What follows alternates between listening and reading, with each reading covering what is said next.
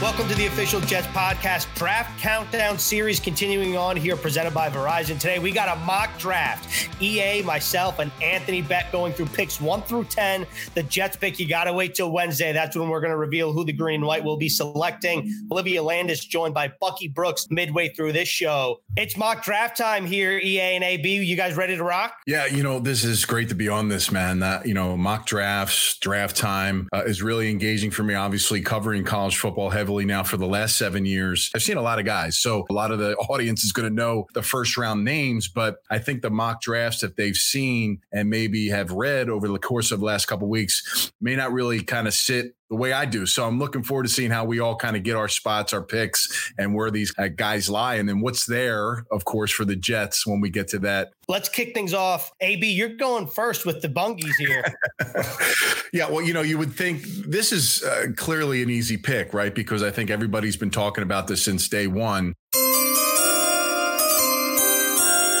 With the first pick of the 2020 NFL Draft, the Cincinnati Bengals select quarterback Joe Burrow, LSU it would be nice to see a little bit of a juice on draft night where he kind of maybe pulls an Eli Manning or you know something in the sense where he's saying, "Look, I'm not playing for for the Cincinnati Bengals, but uh, they do need a quarterback." And uh, I think when you look at this draft and all the hype that's around the guys, I think clearly Joe Burrow with the one year under his belt, and that's really all you have of him and what he brought to the table in that one season. He's clearly a top quarterback, and I think that that's where the Bengals will most definitely go. RDA, you're up with the Redskins. With the second pick in the 2020 NFL draft, the Washington Redskins select Ohio State defensive end Chase Young. Listen, guys, bottom line, one of the easier picks in the draft, I think. Ron Rivera, the new coach for the Washington Redskins. Think about his background. He played on one of the best defenses in the history of our league, the 1985 Chicago Bears. They had a fine defensive end in their own right in Richard Dent. Now, Chase Young was dominant last year, and you need that guy coming off the edge. With a guy like that on the table, and considering the Redskins just traded for former Carolina Panthers quarterback Kyle Allen, is still 24. I think this is a safe pick. This is the right pick. so we're at the third pick now. Before I make the pick, I just wanted to be clear. A couple things. I think it'd be awesome if Tua were drafted by the Lions because they could sit him if they're worried about his health and Matt Stafford's getting up there in age. I don't think that would necessarily happen. But Anthony, you were talking about some juice on draft night. I mean, Tua to the Lions at three would be definitely juicy. And this is really where I think a potential trade up for one of the quarterback needy teams mm-hmm. is likely when you think about the Dolphins and the Chargers. But with the third pick in the 2020 NFL draft, the Detroit Lions select linebacker Isaiah Simmons, Clemson. And the reason why I'm going Isaiah Simmons here is one, I think Jeff Okudah is a popular name here, but I didn't want to go that route. And I understand why he's mocked there when you think of that the Lions lost Darius Slay. But to give Matt Patricia somebody that's so versatile on defense, and of course, Patricia is a Belichick disciple to give him a tool like Simmons that can line up inside linebacker, outside linebacker, safety, nickel. I think Patricia would like to have a toy like Simmons. Okay, this is our first curveball because I, I like what you're saying about Patricia defensively, and they are definitely going to entertain trade proposals. But I'd say, why not Derrick Brown? If you're going to talk about uh, maybe potentially the top defensive player in the entire draft class. I think it feels a little early to me, AB. I actually actually did have Simmons in this spot as well. Uh, wow. yeah, interesting, right? Yeah, you know why? Because just like you said, arm Swiss Army knife. But honestly, guys, he's an eraser. Okay, uh, a Swiss Army knife is a guy that's a jack of all trades that maybe isn't great at anything, but good all around kind of player. Uh, Isaiah Simmons is a guy that can change a game, right? You look at how the Jets use Jamal Adams, and he does so many good things. It's not just strong safety; he's good at. You're not calling him a Swiss Army knife. You're calling him a guy that's really uh, a high end player anywhere on the defensive football field. I think this is the player where you're saying, okay, it's almost like drafting two players uh, in, in, for your defense. Let's go cross town now, Anthony, because the New York Giants are on the clock. And the A four aforementioned Simmons was widely speculated mm-hmm. as a target for the Giants. Now he's off the board. So where do the Giants go? Look, uh, the Giants have a young quarterback similar to a lot of teams. They got to protect him. Uh, I think they're doing a decent job on one side of their line. They have to get complete on the other side. This is where you start I think knocking off some of these offensive tackles. Being he's my number one player, and if I'm the GM for the Giants,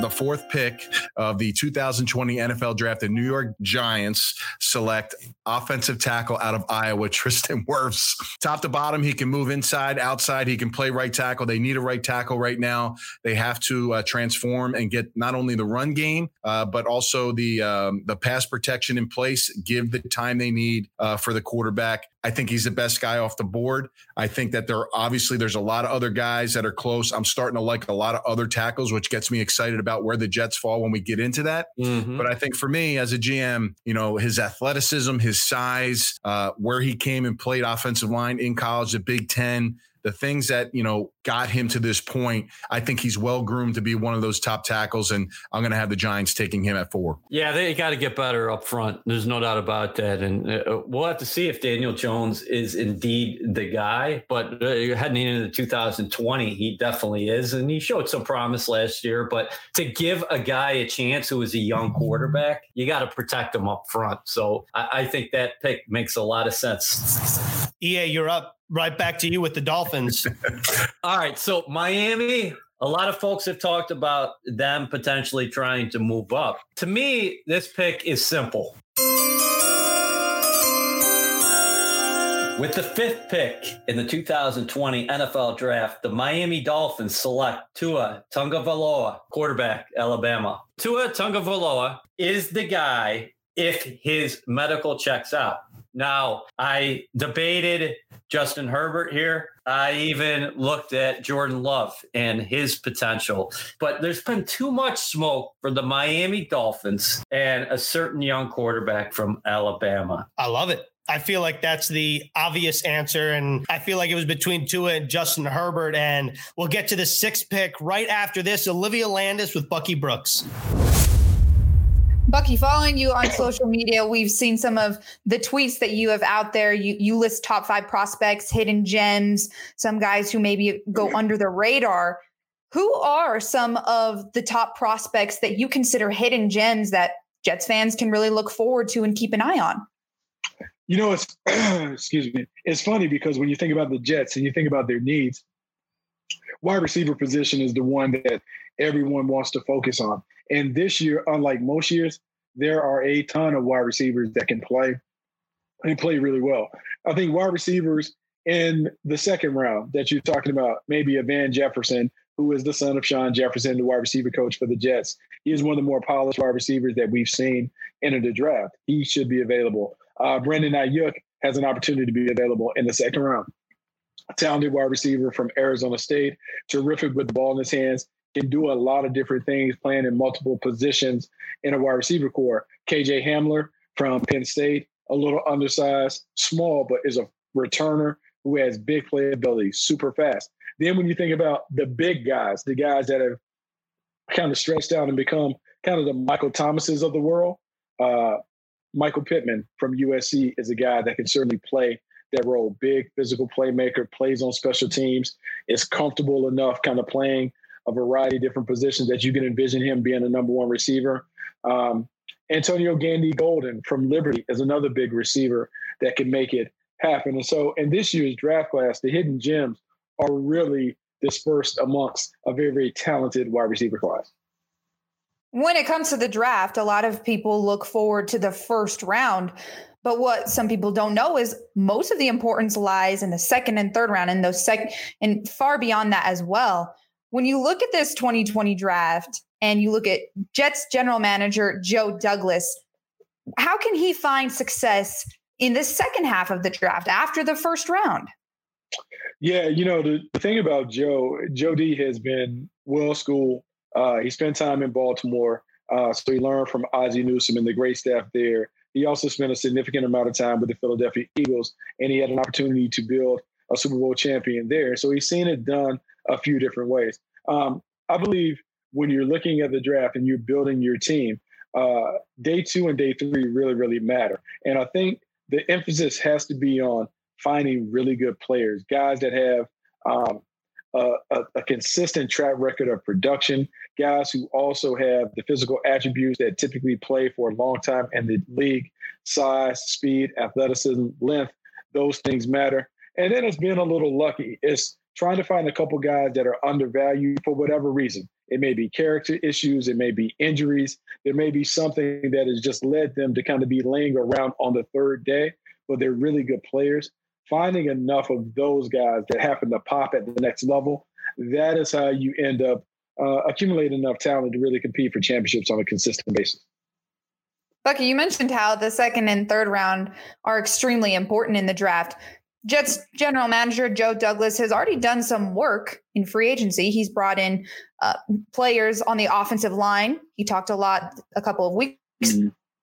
ago about building protection around quarterback Sam Darnold. What other holes need to be filled for the Jets when it comes to Joe Douglas in this draft?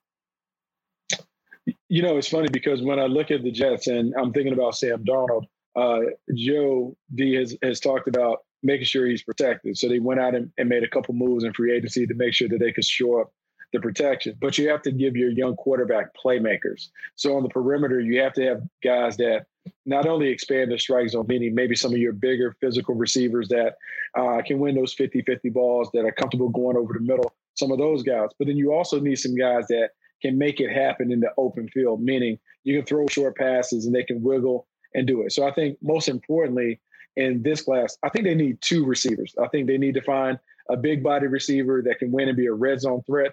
And then I think they need to find an electric playmaker, a guy that can be the anchor of the passing game, a guy that can be a number one receiver. He's comfortable handling double teams. He is able to consistently produce six to eight receptions each week and get to close to the 100 yard mark. When you have a true number one receiver, I think that's when the offense begins to pop.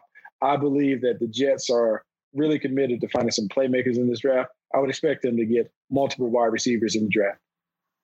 Bucky, we already talked about some of the hidden gems that you have talked about on social media. But what about some of the top five players that you believe have the highest ceiling? Man, it's tough. Like because when you talk about highest ceiling, sometimes you're talking about guys that can project as like boom or bust guys. Um, obviously, you guys aren't in the quarterback market because Sam Darnold is established there, but Jordan Love would qualify for that. People talk about him as kind of like a Pat Mahomes like talent that just needs some harnessing. You need to kind of refine him and get him going.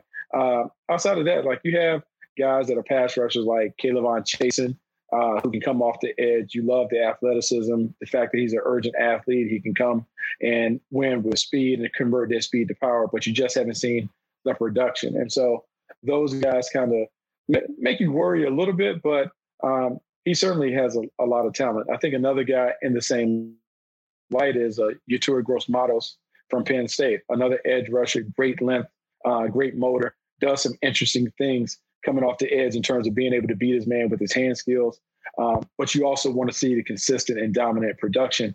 Uh, those guys you worry about. And then when you go out the corner, uh, there are a couple corners because the Jets could certainly be in the market for some corners. Uh, Kristian Fulton from LSU has a, a tremendously high ceiling. If he plays with confidence, if he's a little more consistent when it comes to his technique, he could be a guy that certainly shines on the big stage. And then Trevon Diggs, Stefon Diggs' little brother, Stefon Diggs of the Buffalo Bills. His little brother Trevon is a former wide receiver that made a conversion to defensive back, and he has a lot of talent, great ball skills. You just want to see him play more consistently as he gains more experience.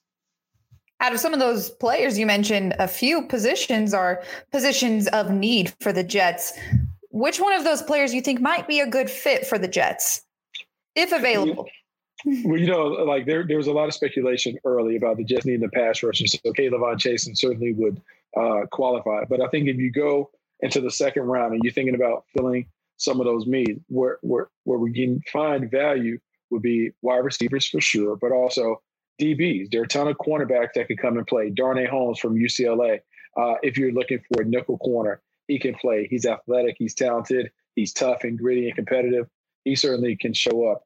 Uh, you can think about a Cameron Dantzler from Mississippi State, another guy who is tall, he's lean, didn't run as fast as he would have liked to run at the combine, but he's certainly talented enough to be a guy that's in consideration. And then maybe a kid from Utah, Jaylon Johnson, uh, very talented corner, very technically sound, uh, very competitive, played with a torn labrum this year. He is someone that certainly has the traits that would really fit in well in Gregg Williams' defense. Bucky, thank you so much for coming on and talking a little bit about the draft with us. Really appreciate it. I hope this virtual draft treats you well, but stay safe and thank you so much. Hey, thanks so much for having me on. Great to hear from Bucky Brooks as always. Thank you to Olivia. And let's pick up right where we left off, guys. And I'm up with the sixth pick in the 2020 NFL draft. The Los Angeles Chargers select Justin Herbert, quarterback, Oregon. I feel like I was just, you know, at your mercy, EA. If you were taking Justin Herbert, I was taking Tua. Not necessarily sure if Justin Herbert will be there at number six come Thursday night. But in this scenario where we have no trades going on, I, feel like if you're the Chargers, this makes a whole a whole lot of sense on a whole number of different levels. I would not be surprised if there may be a little surprise, a little switch here, where maybe Justin Herbert were to go uh, to the uh, the Dolphins. Although I am leaning Tua, so I think both of those teams will take a quarterback. I think yeah. it will be one of each of those. I think that the order that we you guys have placed them fits with me, but I'm not high on Jordan Love. I think he's a good player, but uh, it's just to me, um, I have other guys ahead of him at the quarterback position. To be quite frankly, before I get to Jordan Love. Now we're on pick seven, the Carolina Panthers and back to Anthony Becht.